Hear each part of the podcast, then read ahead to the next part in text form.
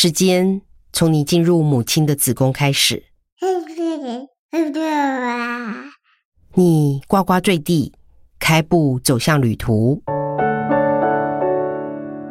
时间就像一条路，时间也是这条路上的旅程。旅程中每七年，你的眼睛会闪亮一次；每七年，你的意识会更向前跨一大步。但是有一个神秘的拐点，从那时起，你会开始感叹：岁月是把杀猪刀，一去不复返；时间是无情物。总是让人想逃。我们无法让时间倒流，但上天却又仁慈地为我们留下一条重获生机的道路。它能带你穿越娑婆世界的酸甜苦辣、生老病死，回到天性，回到自然，在天性自然的世界里安歇。欢迎你跟着廖文瑜、松泽明。一起进入这场奇幻的生命旅程。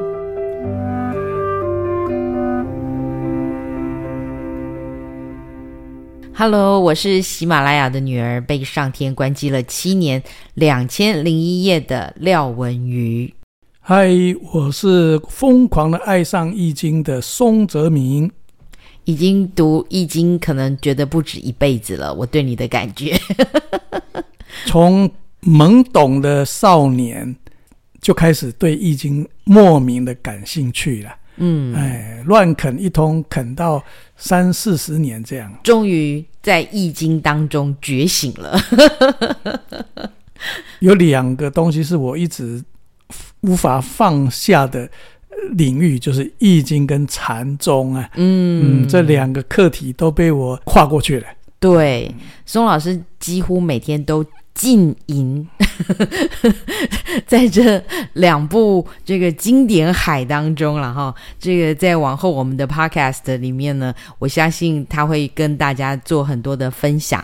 那因为今天呢，仍然在这个文娱的新书《我被上天关机的两千零一夜》才刚上市嘛，哦，所以我们还是要来跟大家来聊一聊哦，就是这本书呢，到底在写什么？它有什么重要哈？那我们这个节目叫做松鱼跟你的 Soul Talk，就是要来一场灵性的天南地北，希望大家都有朝一日可以回到天性自然哦。那呃，我刚刚提到说这本新书其实是我沉潜了十四年哦，才又。算是出江湖吧，哈。那非常感谢众家亲朋好友冲冲冲！目前在榜上的名次呢，都在前几名哦，真是太令我惊喜了。那上一集啊，松老师集结了本来学堂同学的诸多提问，其实还有很多的遗珠。为了不遗憾呢，我们决定今天要再接再厉。那我们要从哪开始呢？哎，关机这件事啊，当初文宇开始找到我的时候啊，我第一个诶感触就是，其实他到了这个年纪会碰到这个断点哈、哦。那一阵子我刚好在研究中年危机嘛，那。我是从二零零四年开始研究的。其实你已经不算研究，因为那时候你告诉我你已经出书了，对对对对，而且那本书已经绝版了，意思是很早之前你就在研究了。二零零四年就出版了，嗯，哈、哦，然后二零一三年廖文瑜才去找宋哲明，对，所以那时候十年后哎，哎，那我个人是早就这也看懂了自己这个巨马嘛，哈，中年的巨马。那看到别人，我就很轻易就知道你患了什么症状啊。那一般人都是听听就好，他也不当真，就觉得说中年哦，就这样哦，哦，中年危机哦，就这样，他也不想知道说真正的症状是什么，真正跨出去会怎样啊？那好像它是一个自然而然，像空气一样会自由流动的东西。不是你必须要面对的课题啦。那时候几乎是这样。那现在有一个呃实质的病人，重症患者，对，他出现了哈。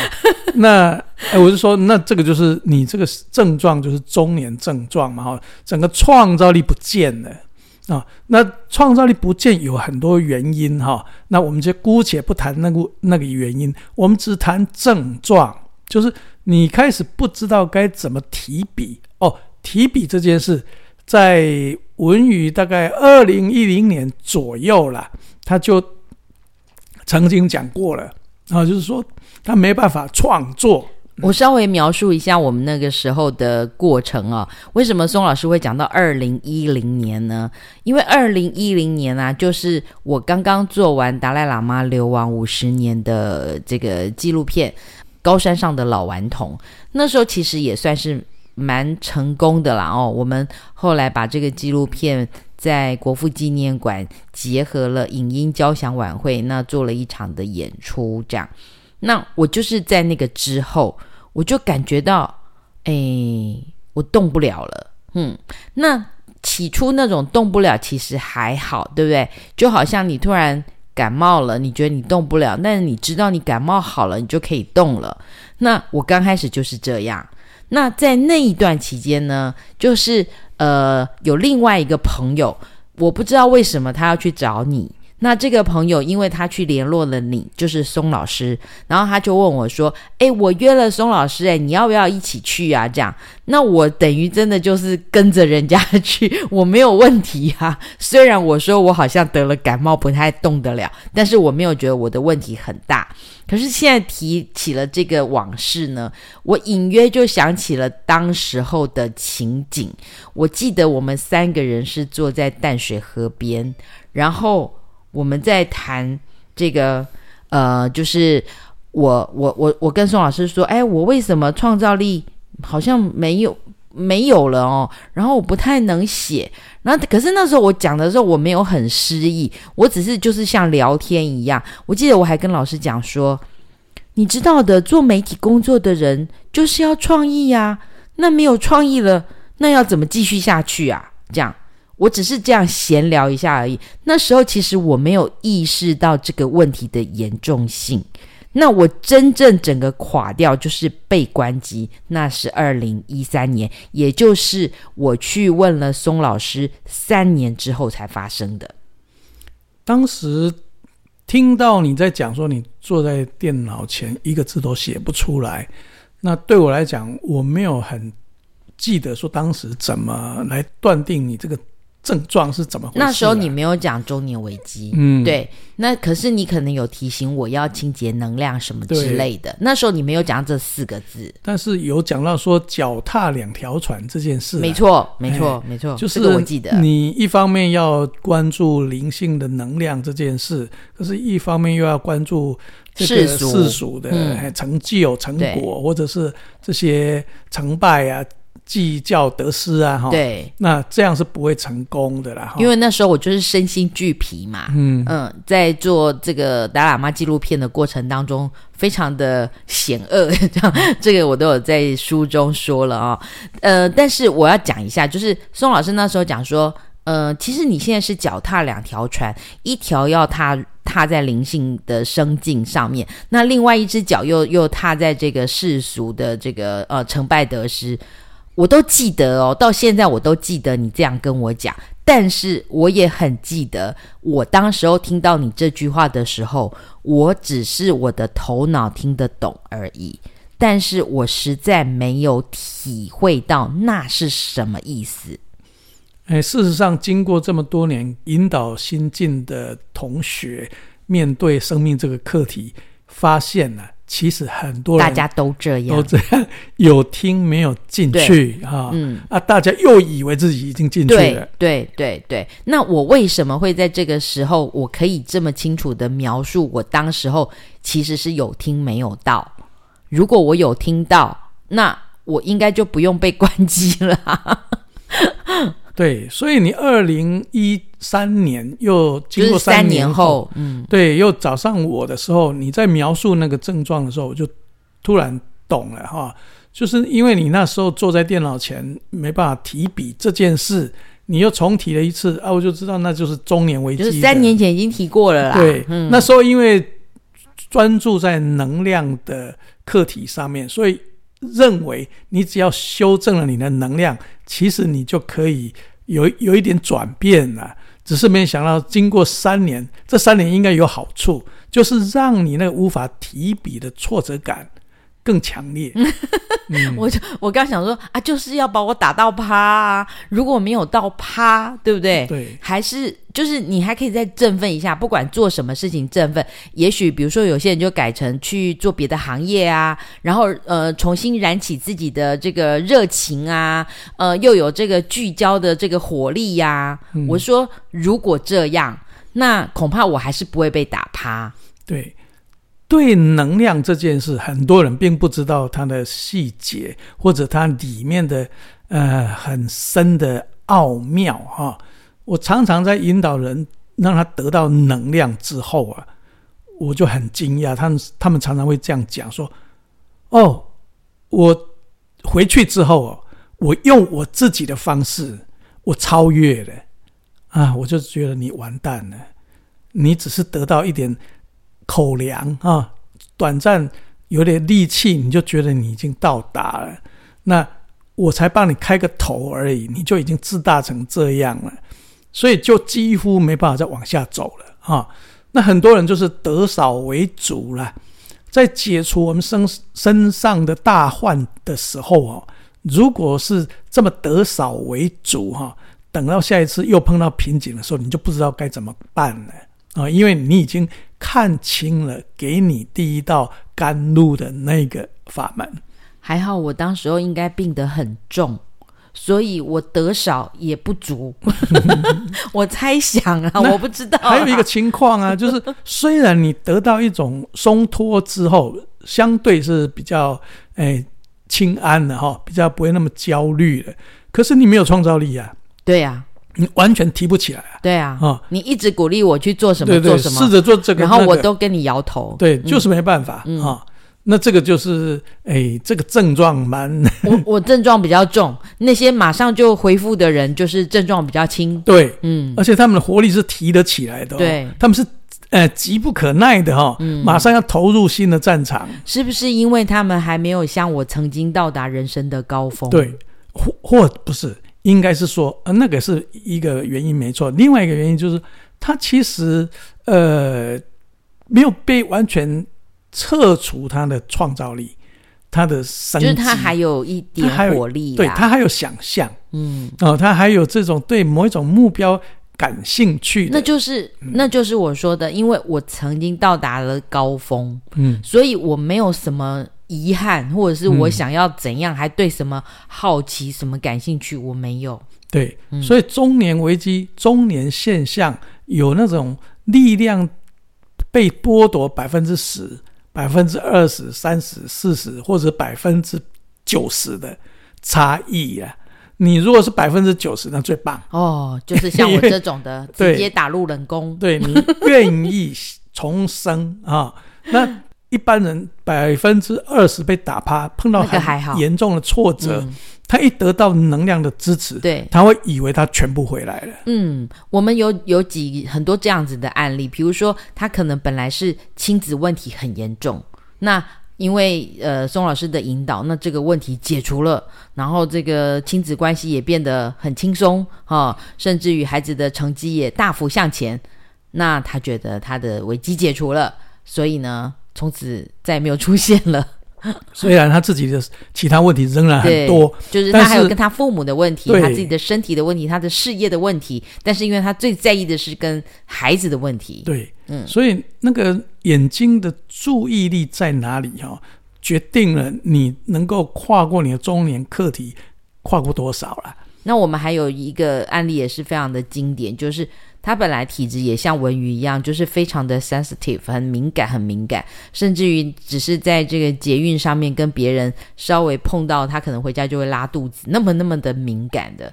那他也是因为宋老师的引导，那开始可以就是比较像正常人的生活这样。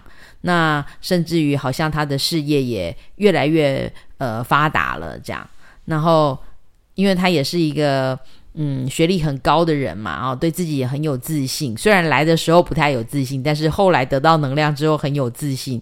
所以，呃呃，到后期上课的时候，他几乎都觉得说老师要说什么，他都知道了。对呀、啊，那这种聪明的知道看不到能量的层次啊啊，因为聪明这种东西就是有他自己的领域啊，自己的玩法。那在那个玩法里面是很很快乐、游刃有余。哈，对啊，哎，只要你很聪明，或者是很会背书，很会做研究，或者是什么，反正就是在你的领域上面，你都可以表现得非常的杰出嘛。嗯，然后他就一不小心把那套玩法放在能量的学习上面，哈，以为是同样的，这个仍然叫做没有登堂入室啊，哈，没有进到真正的能量的滋味，然后就马上又会用原来的模式去呃理解。这个下阶段的该使用的能量，嗯，那什么叫做用原来的模式呢？就是我刚刚有讲到，我的关键是因为我整个被打趴，所以我当然原来的模式，就是我原本不管多成功的那些模式，对我来讲就是都失效了。好，那对那些我刚刚举的这些呃很聪明的人来讲，虽然他。刚来学习的时候，的确也是好像被打趴，但是他就是刚刚宋老师讲的，有十趴、二十趴、三十趴，看你是被打趴几十趴这样子。嗯、对，那如果你只是被打趴二十趴好了，那你还有原本的八十趴的余力余威、嗯、哦。对，那我是整个就是被打到趴到底了，所以我什么都没有了。嗯，那你就可以说一说哈。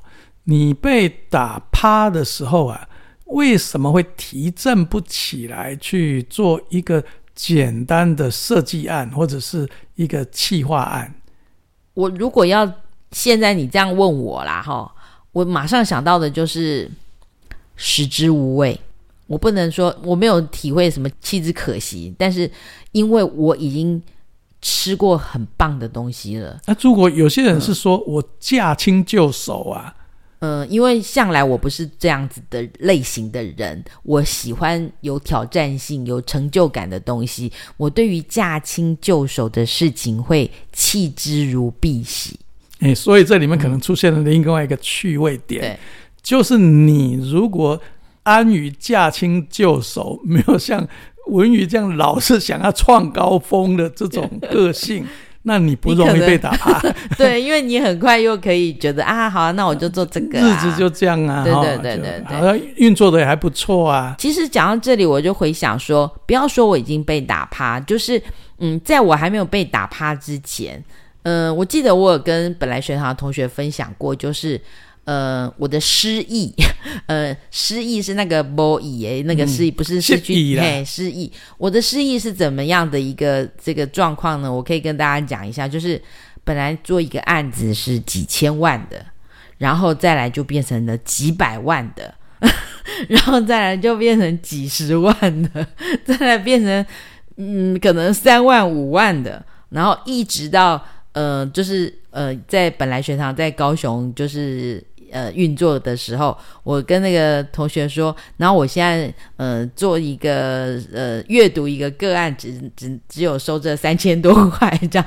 我记得我还桌上有那个那几张那个 cash 这样子。我想说，我记得我跟他讲，我说其实我我看这个都不太像钱，这样我是这样这样每况愈下下来的，所以我我不知道哎、就是就是在这样子的一个情况下，你曾经。就是吃鲍鱼、吃 燕窝的，然后突然叫你吃馒头，哦、嗯，就是这种心境吧。嗯，是中年危机有一些人是赚过大钱的哈，那赚过大钱，他就一直萎靡不振了，因为他无法再复制一个大钱出来。嗯、可是偏偏他的目标又把。这个赚大钱为对设定在那里，嗯，他没有设定在说我怎么重新获得创造力了啊？创造力这件事不在他的眼界里面，他用金钱来衡量。我们看过几个以金钱为这个跨过中年危机的一个目标的人，十几年来几乎没有再成功过，就是他那个世界就在那次巅峰之后就不会再重复了。可是他不知道，他以为他的能力就是那么强啊，没什么问题呀、只是时运稍微不对而已啊啊、哦！所以他们聚焦在所得，他不聚焦在创造力的重启。但是你如果问我说，我那时候是不是聚焦在创造力的重启？其实我当然不知道，我只是我也不。就是我也是用反推的，说我没兴趣做这个。对对对，我就是没有兴趣啊！就不要说那个阶段，就算是现在这个阶段，你再叫我做以前那些事情，我就是没有兴趣啊！我做得来，我还是没有兴趣啊！那如果做一个非常有理想性的题目，那个资源也是丰沛的，那你还做得来吗？要跟觉醒有关，要跟光明有关，我就可以啊。那除了这个之外的亮点都亮不起来，亮不起来。我记得你曾经在最风光的时候，对这个时尚非常 有一套哦。温宇对时尚的这个体会跟兴趣啊。是非常完整跟丰富的，资历非常的完整，而且他可以深入，嗯，因为他这一块玩的很深，不是叫玩很深，是从小经营在这个、啊、这个领域当中啦，没有特别去玩，但是因为环境的关系，嗯、对，我曾经想要做一件事，你现在在问我这这个案子如果发生了，我有没有力气吗？也许有哦，就是我我记得我就是很喜欢做这些很深度的，算是。呃，纪录片嘛，那呃，玩过了佛国之旅、高山上的老顽童之后，好像我曾经有想过说，我要做就是欧洲各大百年时尚品牌的纪录片，我想要去报道他们是怎么样可以成就这个百年的王朝，然后他的这个品牌的历史啊，什么这些呃概念啊，这些基本的都要，但是我很想要知道的是。它为什么可以成为经典？因为那些品牌都是几百年的。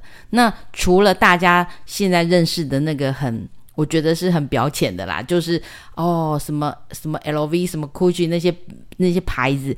我想要知道的是那个那个最初它是怎么开始，为什么它可以变成这样的那个过程？这样，对，他为什么可以那么？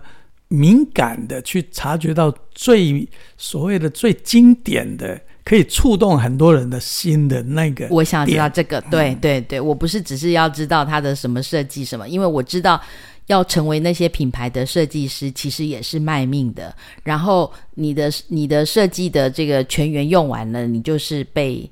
用气急丢，然后再换下一个。那他也到中年危机。对对，所以就是不断的、不断的重复而已。嗯、我我不是要知道这些，然后我也不在意说他现在流行什么，那都不是我的重点。嗯、对，嗯嗯，那这个就只有像那个林黛玉啊、贾宝玉这样，在大观园里面摸透了所有的丝绸啊，所有精致的物品之后，才有办法去探索的一个领域呀，啊，那。可是谢谢你这么恭维我。可是这个时代好像那个些品牌都完蛋了呢。对，很奇怪啊，他们也走到尾声了。当他们登上万里长城的时候，呃，中年危机就出现了。就不要再说了，这跟政治有关。我觉得对啊，因为他们他们已经，嗯、呃，怎么说呢？不在乎自己的价值啦，哦，比较在乎的是 income 嘛。对不对？他可能也不知道该怎么办，面对这个变局。对啊，对啊，对啊！而且因为他们有他们的包袱嘛，嗯，对啊，所以我都觉得说，到了中年就是这个。虽然我们刚刚在讲的是什么精品啊，嗯，可是我觉得我们到了中年，就是每一个人都有自己的包袱。你这一路以来，哈，哦，你你所呃累积的，不管是你的成就，还是你的名声，还是你的。痛苦，我觉得不管是负面还是正面的，都都是就是我们背了好好大一包，然后嗯，当然大家都说我很想把它丢掉，可是没有一个人可以成功的把它丢掉。嗯嗯，那你觉得你在丢的过程有什么困难吗？哦，很困难呢、欸嗯嗯。什么困难？呃，我觉得刚开始哈。最初最初啦，因为现在都好像在在回忆哦。我最初最初是不能接受。我说，就算你告诉我说啊，你这是中年危机，那我也开始读你写的那一本《中年危机》了。我记得我那时候是三天还是五天，我就把它啃完了。因为松老师那本《中年危机》其实蛮难读的，就是用字什么都蛮艰涩的。那如果嗯自己没有那样子的部分的经验的话，可能蛮难理解那个文字到底在说什么。我讲的那种难是这样。那我记得，因为呃虽然我不知道什么中年危机，可是我。被松老师这个医生判定说我得了这个病，所以我就很想要知道这个病的呃内容是什么，他有什么症状这样子，所以我印象很深刻。我是呃在那个烫头发的时候，然后就是很注意的一直抱着那本书一直看，然后看到那个在帮我烫头发都说。你你在看什么啊？就是我没在看镜子，我就是一直在看那本书，然后很专注，很专注这样子。我整个人就是这样埋进去那个书里面，因为我想赶快知道说我到底得了什么病，我可不可以赶快病可以赶快痊愈这样子。我是说，我那时候是这么的呃积极的想要探索这个这个主题，虽然我不知道那是什么。对，那那我讲是我读阅读这本书的经过，可是呃，心情上是什么？就是我说最初是不能接受，即使我知道哦，好，我是中年危机，但是我不能接受。我也有写在书上，说我刚上阳明山，然后我跟那些已经退休的人、登山的人擦身而过，我心情有多沮丧。我每天在那里都要遇到那些人。我就是非常的沮丧，因为我觉得人家是退休的人，我不是，我只是四十岁出头的人，然后我还背了一身的债，那我还有未来，就那时候最初是这样，这个要过很久。所以你听到“中年危机”这四个字，你觉得是被判死刑吗？因为你还期待未来，嗯、对不对？中年危机不是在让你绝望，哎，是在让你看到。未来该怎么重新出发？起初嘛，嗯、我刚刚就说起初是这样嘛。嗯、虽然好，你告诉我是这样，然后我说我在那边的生活情境，我今天如果是在都市好了，我觉得可能那个心情不会那么难过，就是因为我已经跑到那个山里面去了，然后跟我擦身而过的是另外一批人，那跟我以前的生活是形成了很大的落差，很大很大的落差。我真的记得很清楚，就是。什么？我我怎么会从那个穿着名牌高跟鞋，然后突然变成要登山装这样子？就是那个落差很不能接受。嗯嗯，就是失败的那种哦，嗯，形象对，对很不能接受。嗯嗯，然后人家打电话来，我几乎也不敢接，所以人家也不知道你发生什么事啊。可是我我接下来我就很痛苦，我要跟你说什么？就是我我不知道我要说，人家如果问说你好吗？我要说我不好吗？那怎么不好？我也不知道怎么说。那这样是不是说我们经历了一个中年危机的第一个坎，就是不能承认，不能啊，呃、还不晓得该怎么把注意力放在说我怎么从政。这件事上，从政是后面了，对，前面是要很多的抗争，是跟自己的抗争，跟以前的以前的所有的成就啊，或是什么抗争，要抗争很久，嗯，就是自惭形秽吗？自自己还有很多的不甘愿吧，嗯哦、还有就是对自惭形秽也有啊，然后嗯，不能接受自己这样啊，不能接受啊，嗯、也就是说被这个氛围就是一直不断的沉溺在其中啊，哈。没办法脱身，因为腻在里面，好像更自然一点。嗯、呃，当然你这样讲是一个清醒的人在外面看，所以你会这样说。嗯、那在那个过程的时候，也没有觉得那是腻呀、啊，对不对？在那过程就是觉得自己就是很惨啊，很丢脸啊，然后很很不是个人呐。我觉得我那时候真的是这种感觉。我现在讲腻是说哈，这是给。外面的人理解看看，就是说，哎，我们泡在一个百分之九十的氛围里面，我们没办法在这里面去理解百分之十那个空间是什么，因为这九十是随时都环绕在，不管你的心情、你的外界、你的投射，你看过去的永远是看到老人啊，那一个阳明山也有文化大学学生啊。我正要讲啊，有我看年轻人，我看年轻人就想说，哇，青春真好。这个我有写在书上。哦，原来我以前也曾经这样青春。对，可是在我必须要讲哦，如果讲到这个点，在我就是进入所谓中年危机。呃，应该说，我还没有意识到我是处在中年危机这个阶段的时候，我并没有觉得我已经离开青春了。嗯，所以只是不断的伤感嘛，不断的被对比出自己的啊、嗯呃、不足，或者是对比，对，就是跟年轻的就对比自己。自己怎么不青春了？嗯、然后跟老的，就是那些已经退休的，也对比出说：哇，我还这么算也年轻。如果跟他们比的话，嗯、啊，我怎么跟你一样在这里生活？那我还有未来吗？这样，嗯，嗯这个好像是一个人，呃，搬家到五百公里以外的村落之后啊。那个文化适应上的困难，你这说的是我七年后的故事吗？这个我们下一集再来讲。就是适应上有困难，很大的困难呢、啊。就随时看到就觉得很压抑，很很不顺畅，这样就是那个不顺畅的感觉强过我该怎么办的感觉。没办法想怎么办。嗯、可是你现在讲到这件事，我突然想到一个很有趣的。呃，就是在青少年的时候，对不对？我们在大概十二三岁，现在可能更早熟，可能十岁，就是女孩子会有月经嘛。我觉得就是从那个月经未还没有来到月经来的那个跨度也很像啊。嗯，就是因为你是男的，你不知道嘛。嗯，你你如果有 MC，那你生理来说你要有那个卫生棉啊什么，嗯，对，然后身体也有很多的不适应啊什么的。嗯。其实还蛮像的，只是中年是另外一种的不适应。嗯、那我我现在回想那个十几岁那个过程，对不对？我记得我第一次用那个那个卫生棉，连走路都不会走了。嗯，对，不知道怎么走，嗯、对，要重新适应。对对对，哦、可那还有办法适应呢？因为那时候还小嘛。没有，我说还有事情可以适应的。嗯，中年危机是没有，连连那个都不用适应了，因为你也更年期了。不是，你根本也不知道那是什么。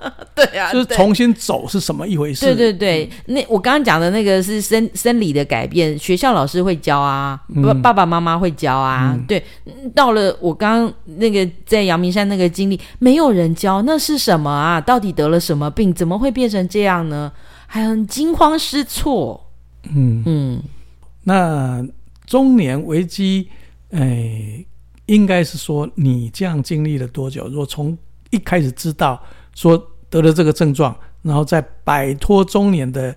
这个瓶颈这件事，七年啊，哦、就是这本书啊，对，我被上天关机的两千零一夜嘛，嗯，哎，大家知道两千零一夜怎么来吗？一年三百六十五天乘以七，对不对？差不多嘛。那这个那个阿拉伯有一千零一夜，那咱们就两千零一夜吧。也就是说，这个故事真的好长，嗯，嗯，所以你从关机到开机，你可以用你的过来人的角色来跟大家讲讲看。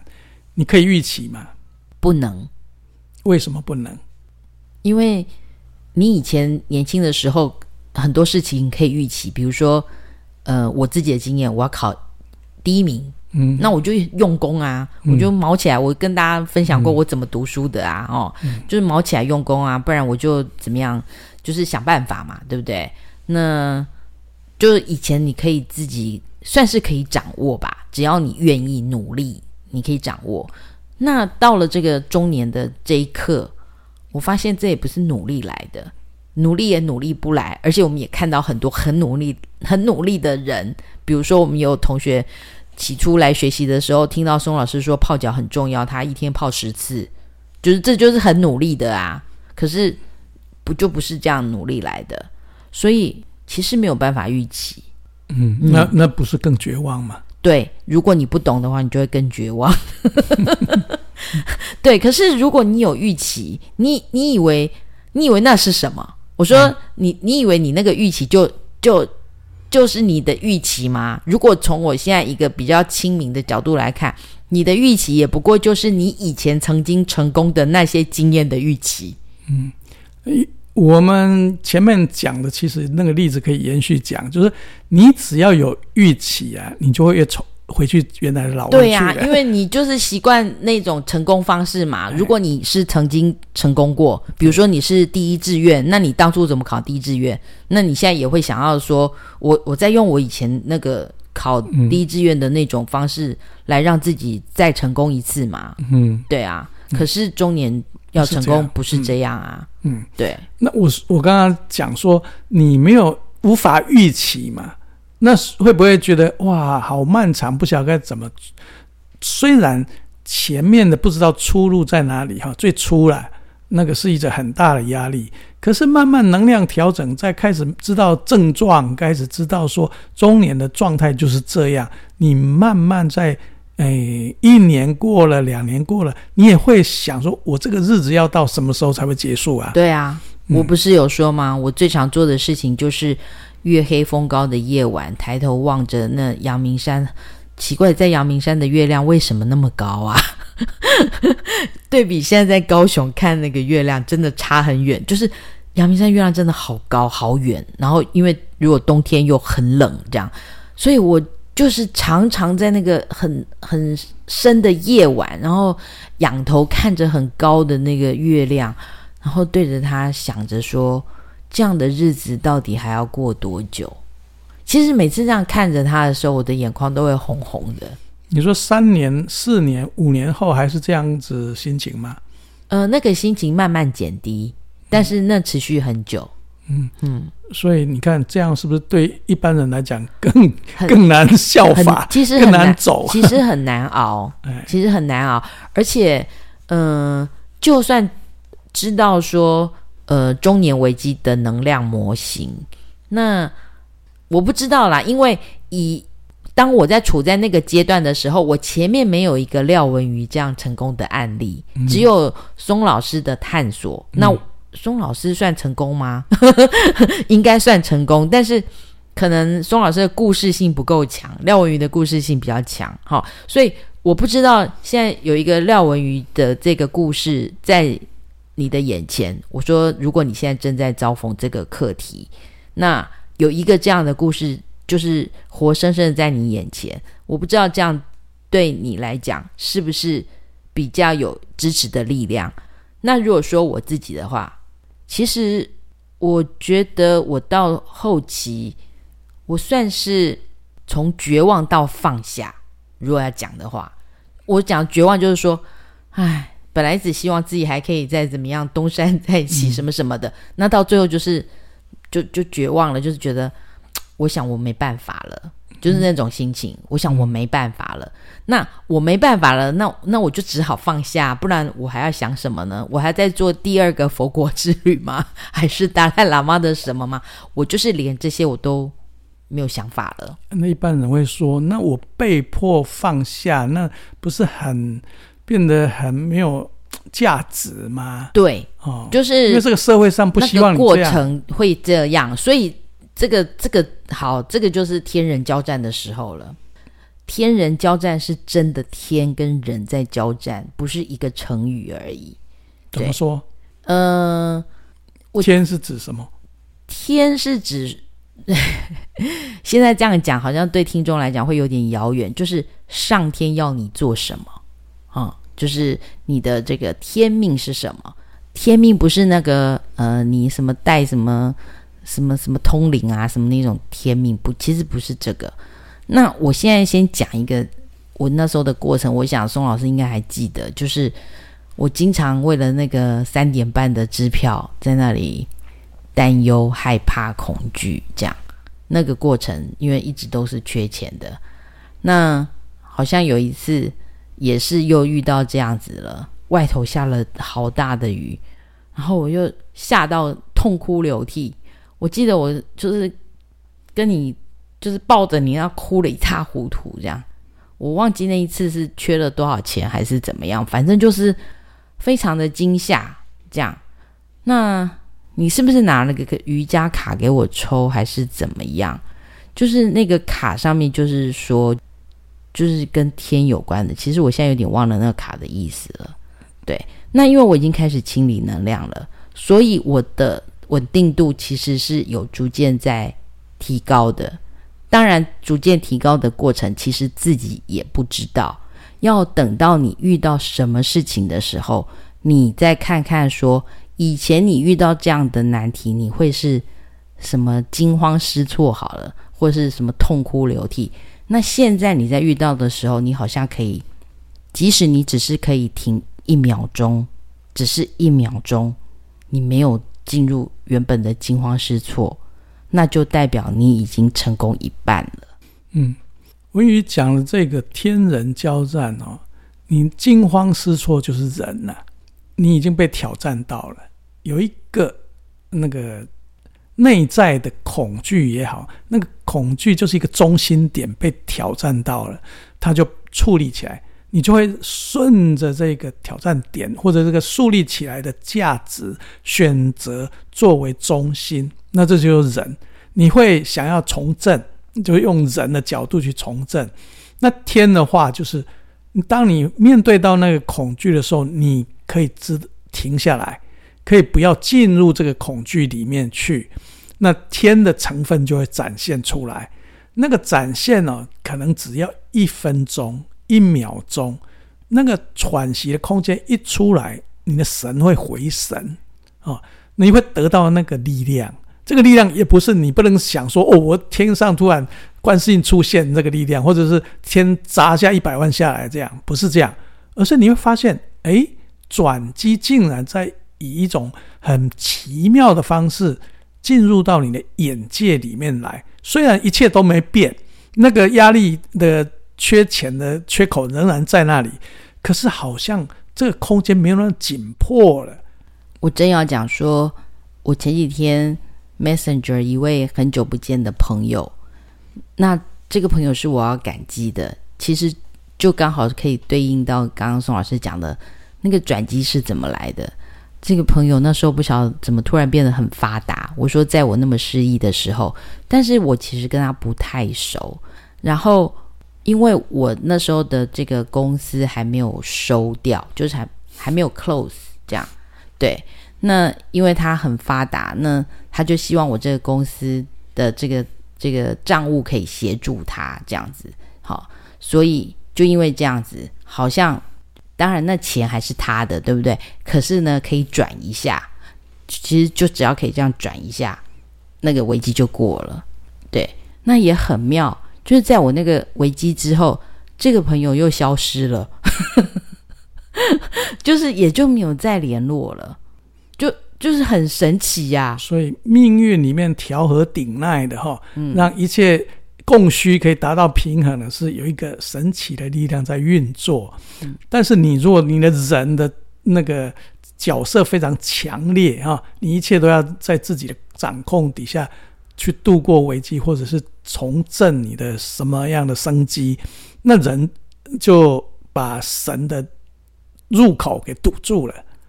那如果我们讲到这里的话，可能要帮助大家理清一件事情，因为大家都在。有各自的信仰嘛，哈，就是呃，信仰上帝啊，或信仰哪个佛啊，哪个神啊，这样子。呃，松老师现在在讲的这个神，基本上就是我们每个人都内建的，嗯、没有哪外面哪一尊。呵 呵对，你讲的是这个神，是啊，是啊，嗯，对，那。因为一般的人以为是要去求哪一个很灵验的神，然后就可以化解自己的危机。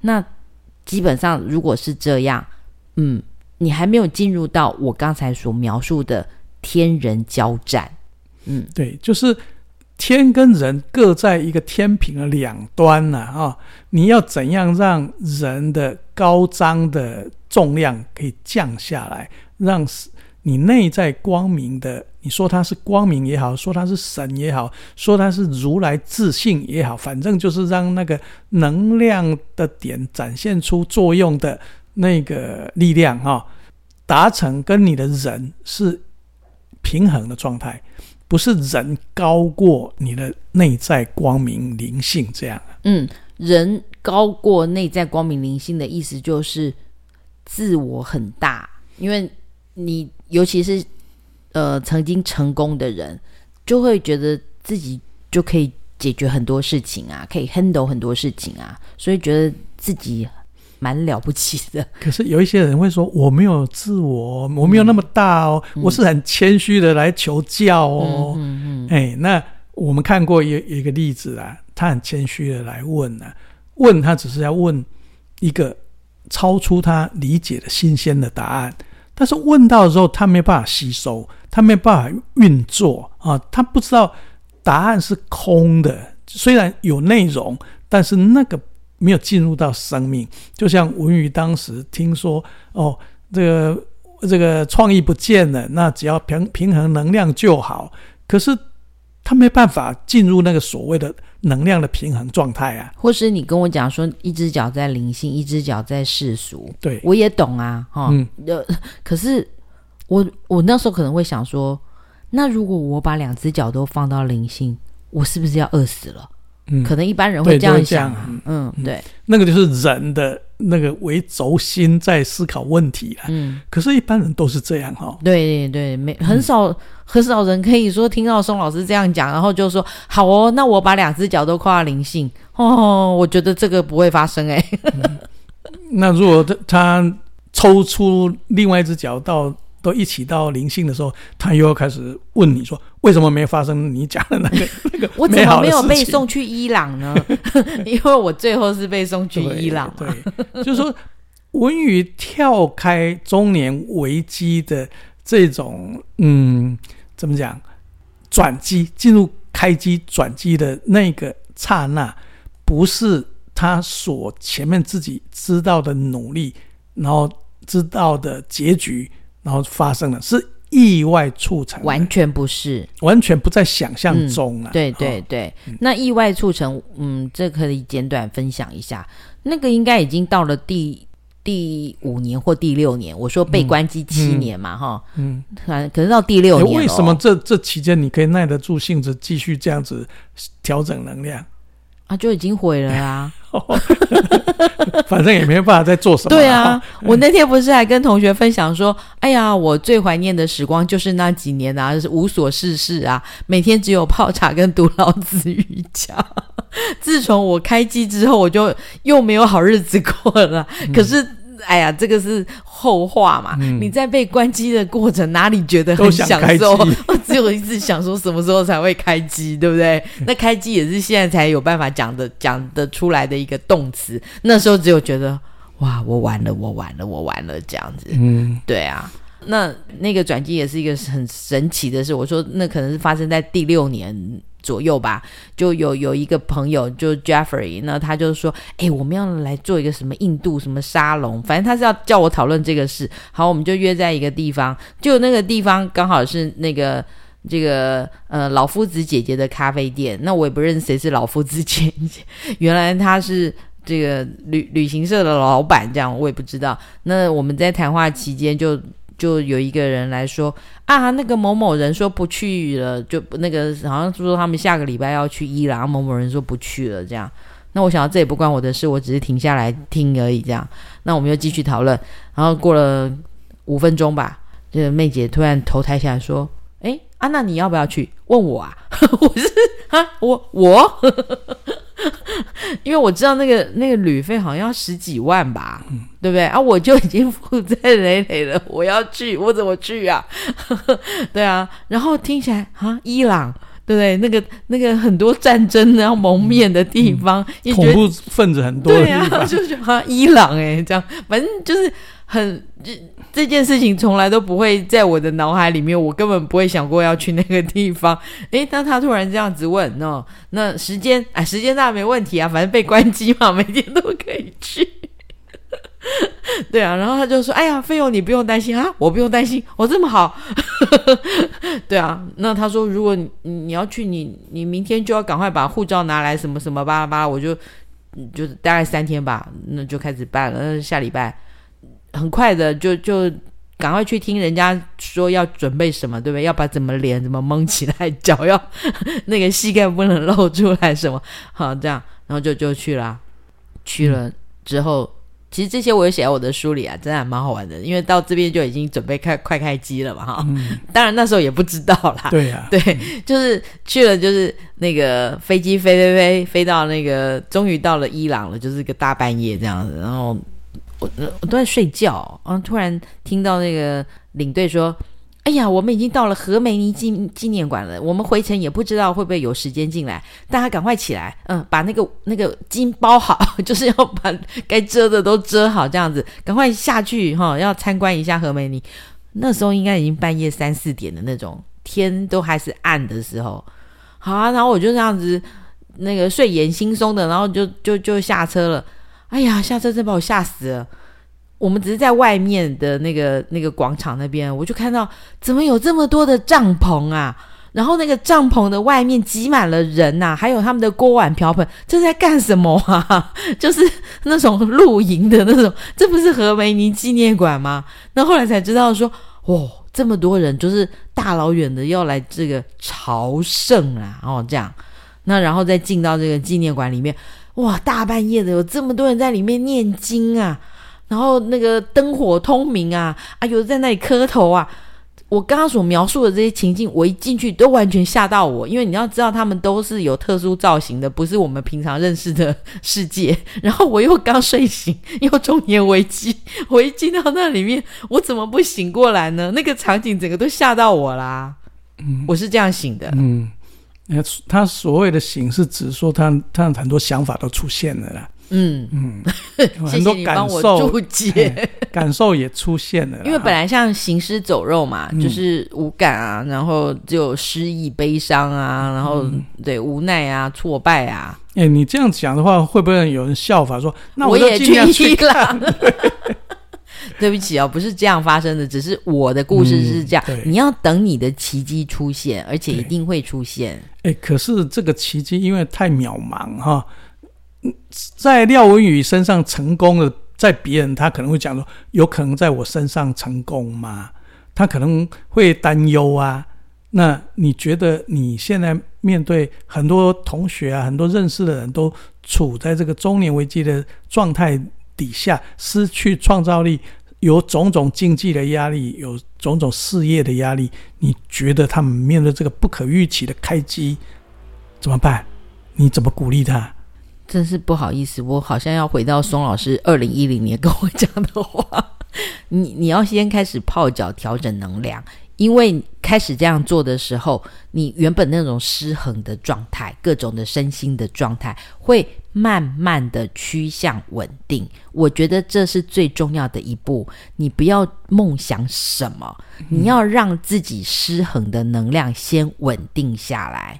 可是，如果他说好，我照你的方式调整能量，一年了，两年了，我要做到什么时候，我才会重见光明？我觉得这个问题可以问本来学堂七年的同学，他为什么愿意这样做？然后已经持续七年了，他一定是觉得。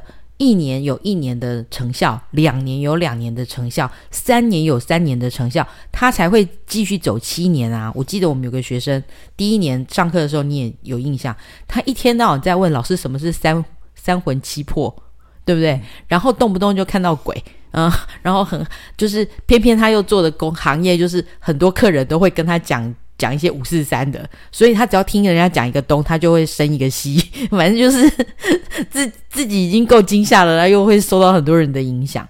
可是他从第一年、第二年、第三年到现在已经第七年了，他变得很稳定啊，然后他还可以度化别人，那那这就是他这七年努力来的啊。嗯、那他没有需要像廖文瑜要被送到伊朗啊，嗯，对啊，他他的转是这样转的啊。很多人是这样子哈，他在慢慢的能量改善的过程当中，他会享受到那个感受哈，他会知道自己的不一样哈。对，那这个不一样不需要天地之差哦，他只要一点点，他就觉得哇，已经很不错了。像我们有同学，他不是本来上台演讲会很紧张，然后他就是才清理能量，看有没有一年还是两年，他说。他不但不紧张，而且还有别人帮他做了很漂亮的 ending。他自己去见证说：“哦，原来神会这样子给我这么特别的安排，那我可以不用太紧张啊。”嗯嗯，就是说那个是一个新的世界啊、嗯哦！你能量改善一分，会有新的世界的眼界产生。那有些人是可以享受这个的，可以欣赏、看懂的。那这个是一种人。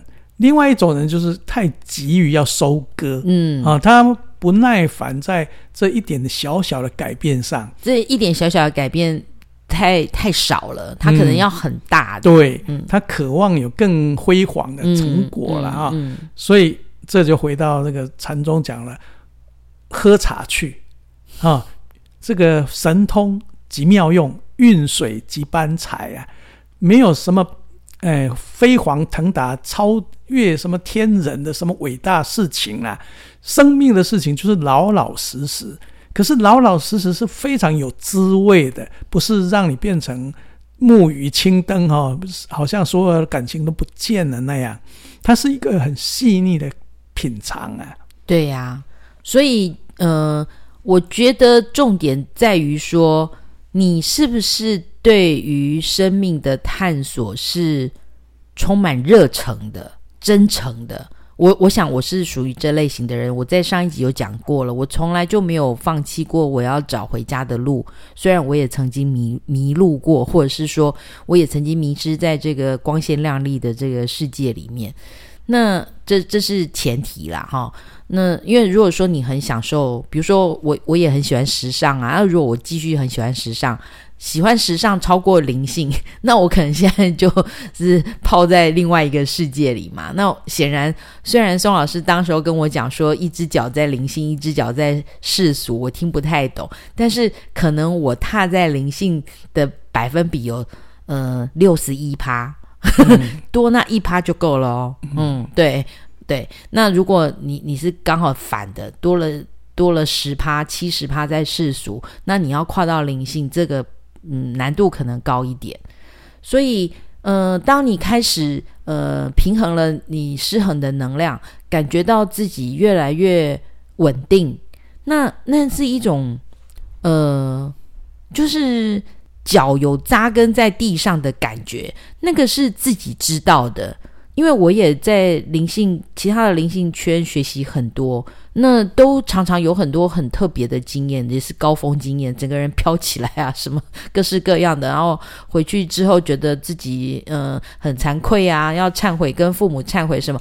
我说我自己也有很多的高峰经验，但是那一种的高峰经验都会掉下来，就是不是我刚刚所讲的那个脚会扎根在地上的感觉。那当那个。自己知道说自己可以脚踏在地上是很稳定的时候，你你就会变得开始笃定起来了。那这个一点点的笃定，然后明年可能会两点点的笃定，就是那个笃定的程度越来越越来越强大的时候，呃，会有那么一次你感受到说，原来我这个笃定还可以比我的恐惧还要再强一点。我觉得，如果有一次这样的经验，你就知道说，你天人交战有成功，就是你已经靠近天多一些，人的那个降下去了，就是因为你没有被你的恐惧呃拉走，或者是打败。嗯，嗯啊，可是那个笃定不是固执哦，不要搞错了。嗯、因为有些人会说，我就是要讲，我一定要这样，不不是那一种的哦，哈。因为我一定要这样，那还是我哈。嗯，对。那我讲那种笃定是，你知道自己随时都跟神在一起，那个神什么形象那不重要，嗯，嗯什么形象我看起来都是我的神，嗯嗯，就是这个感觉。对，神的深度跟它的内涵其实。呃，很丰富的啦，哈、哦，不是你用两个字“耶稣”或者用“释迦牟尼佛”这样子就可以轻易的把这些所有的内涵盖刮了哈、哦。是你要自己去品尝啊哈、那今天文宇来谈到这个中年危机，现在谈到一个很关键的结论的啦，就是你天人交战的过程当中，如果你天的力量、神的力量可以进来稳定生命的话。中年危机得到的第一个礼物，就重新回到稳定，让你失去根基、流离失所的那一个彷徨的状态得到一个安稳啊！不像说以前年轻的时候，为了追梦哈，寻找梦想，然后不断尝试，不断的去去消耗你的精力，在消耗精力当中觉得很稳啊！这是完全两种稳定的方式。到了中年，你如果能够回到非常安稳的状态，算是第一步的成功啊。嗯，那你觉得还有什么可以跟大家分享的层次吗？其实层次很多哎、欸，嗯，我们这样讲的话，可能要下一集再继续。嗯，先回到稳定哦，我我想要补充一下，就是有些人呐、啊，看起来一直都很稳定，从他年轻到中年危机，可能都很稳定。那种稳定不是我们现在在讲的稳定，那可能是压抑，而且压得很深很深，所以它看起来很稳定，那不一样哦，你不要搞错了。就像佛很难懂一样，这种稳定 很难懂。真的，但是因为我们知道那个差异，所以其实它是压抑的稳定，还是真正的稳定，其实一看就就知道了。如果你真让我讲的话，我只能说轻松又稳定。就是那个稳定是不用压抑的，不用呃紧张的时候赶快把心经拿起来，嘎哒嘎哒巴拉嘎，赶快读经的那种稳定，不用。就是你在很吵杂、很混乱的时候，甚至于在你正在跟人家修妈的时候，其实你还是可以哦回来的那种稳定。虽然我我讲都是我自己的经验，就是虽然我还是气不过，虽然我还是还是会有我的情绪的表现，可是我我在我。有什么情绪的时候，我都还看得到我在情绪当中。那其实看得到的时候，就已经回神了，对。哎，我们讲说回神，我们也没有讲说回人呐、啊，对不对？就是要回到这个神嘛。嗯嗯。所以我觉得大家先来往这一步迈进，你的你的中年危机会变得好过很多很多很多。而且这个是确实可以达到的哈，嗯，它不是一个虚无缥缈的经验，嗯。啊，每一个人的路也许都不一样，但是能量的改变形成能量的喜悦哈，是大家都可以品尝的。是，嗯，往后我们也会在这里跟呃听众朋友分享很多嗯，呃，成功的案例。嗯。嗯，好，好，今天到这边，拜拜，下周再会，拜拜。